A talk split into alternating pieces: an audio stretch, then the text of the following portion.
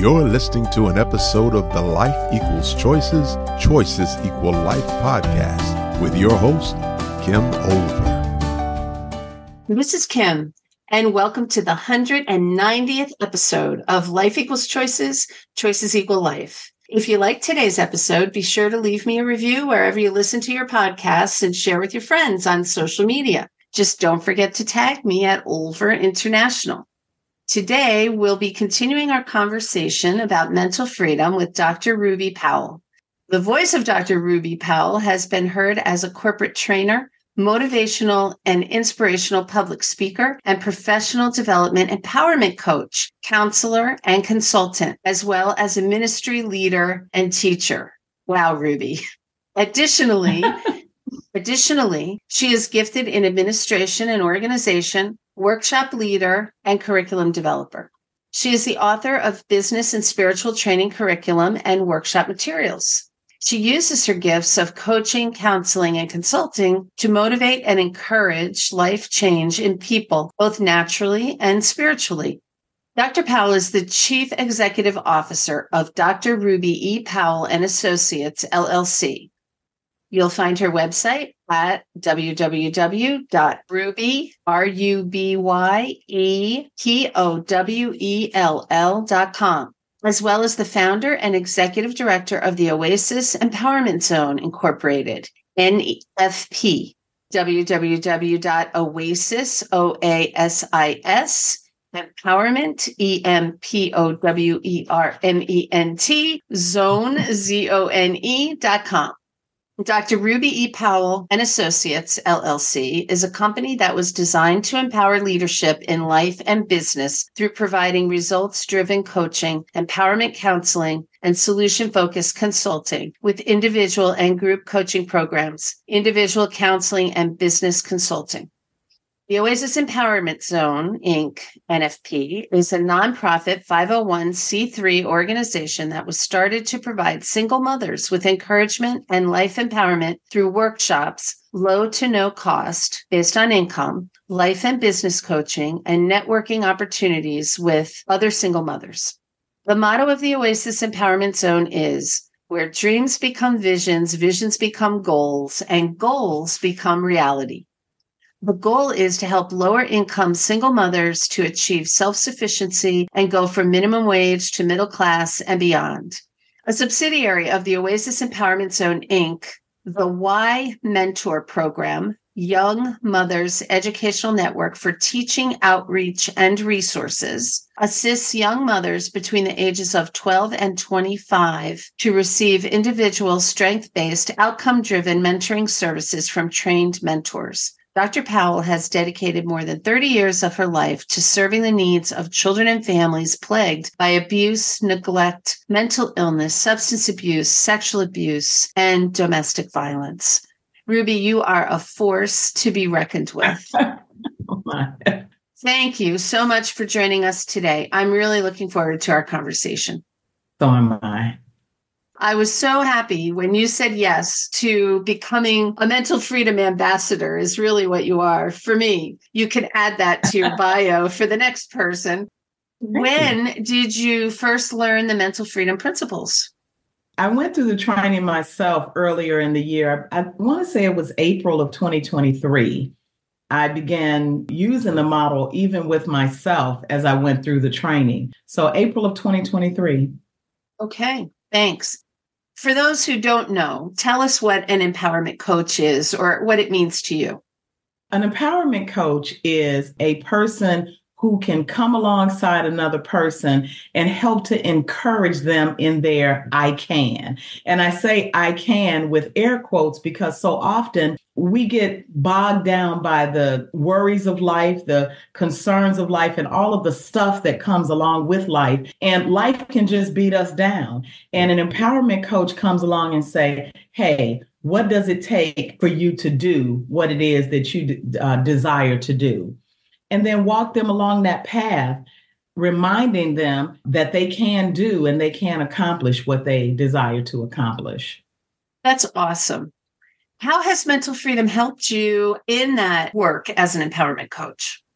Mental freedom was really the breath of fresh air that I needed to put a shot in the arm of empowerment coaching.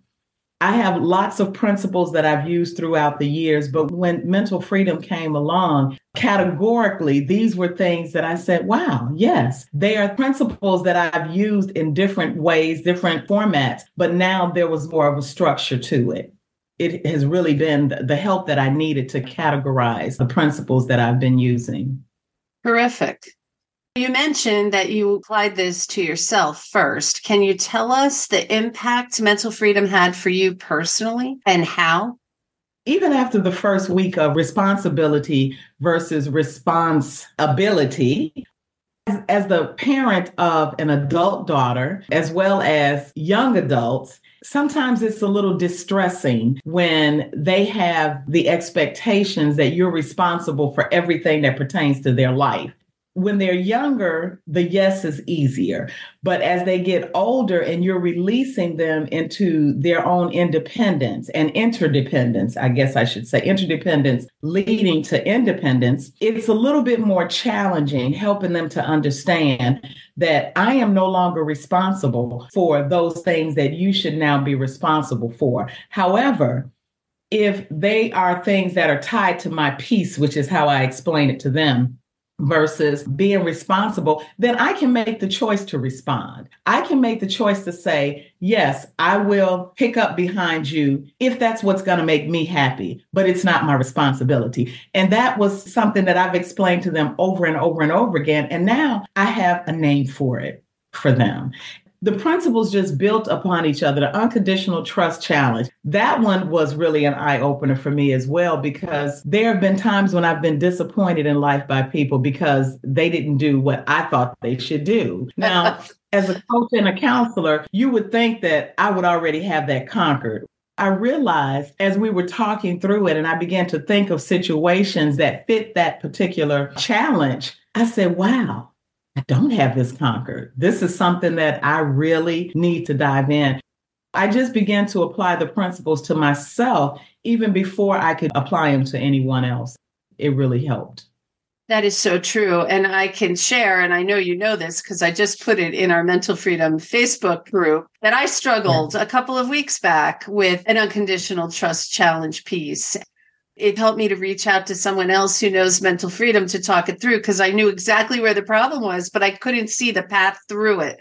The way that these principles were developed is they were all things that I struggled with as a counselor, as someone who's helping other people if you're trying to pretend that you've got it all together, you're the person that mental freedom was designed for because we have a reason to pretend that we have it all together. We're the answer person. We're the person people come to for answers and we have them. What would they yes. think of us if they saw us without the answers? Mental freedom, like you say, can really help you work through those things that maybe you've kept secret from other people and maybe even yourself for some time. So thank you so much Absolutely. for sharing that. That's some real well, vulnerability you know, and transparency there. So thank you for that. Absolutely. And it lends to the conversation that I have with people all the time that even coaches and counselors need coaches and counselors we haven't reached utopia. We still need help ourselves. That's right. I know the answer to this is yes, you do use mental freedom with your clients. Can you tell us, because you are a counselor as well as a coach, do you find it works better in one arena than the other? Do you use it in both places? I absolutely do use it in both places.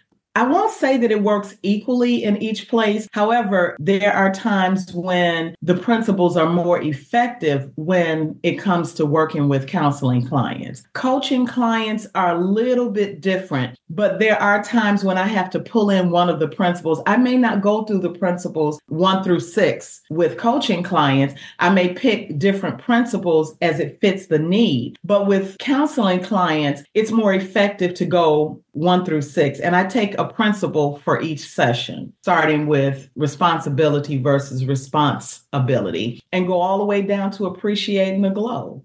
It really depends on what arena I'm working in. What are some of the challenges that you've addressed with mental freedom?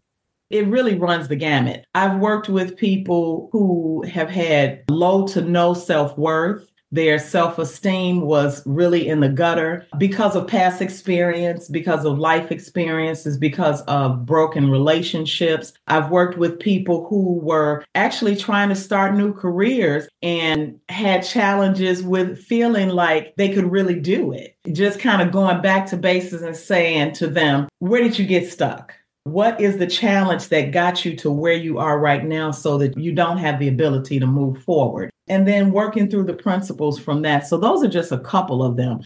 I work with a lot of women, especially executive women, who are not really satisfied where they are what they've realized is that before they can get to the coaching, they need to go back and deal with some of the other stuff that came along that stopped them from being who they needed to be in the space of coaching. That's how my counseling program was founded. When I started the company, I originally didn't want to do counseling, even though I'm qualified and licensed and all of that. But once I realized that a lot of the problems that some of the executive women that I coach encounter stem from past trauma, it helps to build upon. And even when I take clients from counseling into the coaching program, I'm able to go back and remind them of those mental freedom principles that's going to help them to propel even further. Yes, great. In the work that you've been doing, can you think of either types of people or particular issues that might not benefit from mental freedom sessions? The only people that may not benefit from mental freedom sessions are those that are just resistant. Even though there are clients that come to counseling or come to coaching, some of them are still resistant. I don't think that it would just be a mental freedom stall. That will be a counseling or coaching stall altogether, that they are not ready for the processes in which they've engaged in. That's the transparency that I have to have with them. I just don't think you're ready. Let's talk about coming back at another time when you may be ready. Those are the ones that it doesn't work for. One of the things that I've found that I think is true it can be worked on in counseling and maybe even coaching. But if someone comes to me and they're so busy pointing the fingers at everybody else, and that's why they're having their problems instead of being primed and yeah. ready to take that gasping look in the mirror sometimes, because mental freedom is all about Speaking of empowerment coaching, mental freedom is all about empowering you by focusing on the one thing you can change, which is yourself. You're not going to change other people. So take your time looking at other people all you want. It's just an exercise in futility, but changing Absolutely. yourself. Now, there's where the power is, as far as I can see. Yeah. yeah. Well, you know, I talk a lot about not playing the blame games. Yes, I do. You wrote a book about you it. Pointing that finger. I did. that fits right in right there. Yeah. Have you or any of your clients experienced light bulb moments that you could tell the audience about, maybe one or two, without violating any confidentiality, of course? Absolutely. I was actually working with someone maybe about five months ago, and there have been light bulb moments since then. But the one that really, really stood out to me was the progression from the unconditional trust challenge to the have to versus want to we kind of honed in on unconditional trust challenge for a couple of weeks because they just couldn't get it. Why can't they do what I want them to do? Why does it always have to be about someone else? Why can't it be about me? They got stuck there. As we moved forward and we began to look at have to versus want to, that's when the light bulb came on. Mm. When I said them, you have the same right and the same authority over your life to make the decision as to what you want to do for your own peace. I said, that's where we talk about I have to do something versus I want to do something. Just because you don't want to do something, you have to give other people the same right. And they said, Oh, is that what you meant? Well, yeah, that's what we've been talking about for the last couple of weeks. I just thought that that was a funny story, but it was really an aha moment. And I think that's when they really got it. And the rest of the sessions were easy peasy after that because I kept taking them back to remember, you have the power, you have that's. Right. Yeah. That's right. So that we are stronger than we know. We just have to step into it. Yes. We haven't been taught how to do that. Ruby, of all the things about mental freedom, what would you say is the thing that you like the best? Do I have to pick one? well, well, not one principle. The thing that I like about it is the progression of the skills, starting at the very basic level and going all the way to the glow. I actually had the glow written on my whiteboard in my office with the gifts, the lessons, the opportunities, and the wisdom. And someone walked in my office one day and saw it on the whiteboard and they said, What is that? I said, Well, it's part of some principles that I work with in my coaching and counseling practice. They said, Well, tell me more about it. And so we got into a whole discussion about appreciating the glow. It really sparked some motivation in them to do some things differently so that not even going through the whole mental freedom process, but it really gave them the idea that they are in control of how they think about the things that occur in their life. I love the progression from responsibility all the way to appreciating the glow. Funny you mentioned that one because just yesterday I was having lunch with a friend who went through a horrific marriage. And she just asked me at the end of our meal, So, what exactly is mental freedom? Like, oh man, you asked me now and we got to go in 10 minutes. But I went through it like an auctioneer as fast as I could. She's somebody that's already involved in self growth and development, but she was so bitter about the marriage and what she suffered through. And I talked to her about the glow. I said, What's the number of pain that you would give that experience from zero to 100? And she said, 1,000. And I said, okay, you're not playing within my parameters, but I'll accept your thousand. And I said, and now I want you to think about Erica, her oldest child. And I said, what is the pleasure that you get from Erica? And I was going to go down through all four of her children and see if it added up to a thousand. And when I got to Erica, she said a million. And I said, okay, I don't have to go any further because if you didn't go through what you went through, you would not have Erica. You would not have Chrissy. You would not have Luke. And you would not have, I can't think of her other child, but she has four. She stopped and she really thought about that. And she said, oh my God, you're right. So I mm-hmm. said, just accept that this was something you went through, but the benefits were beyond your wildest dreams. Absolutely. And she left there feeling a lot lighter. And it was just 10 minutes of conversation. That to me, if somebody says to me, What do I like best about mental freedom? There's actually two things. I like that you don't have to tell me what your problem is. If you want to tell me, I'm happy to hear it. I'm happy to give you the individualized processing that can come from sharing what's on your mind, but you don't have to tell me.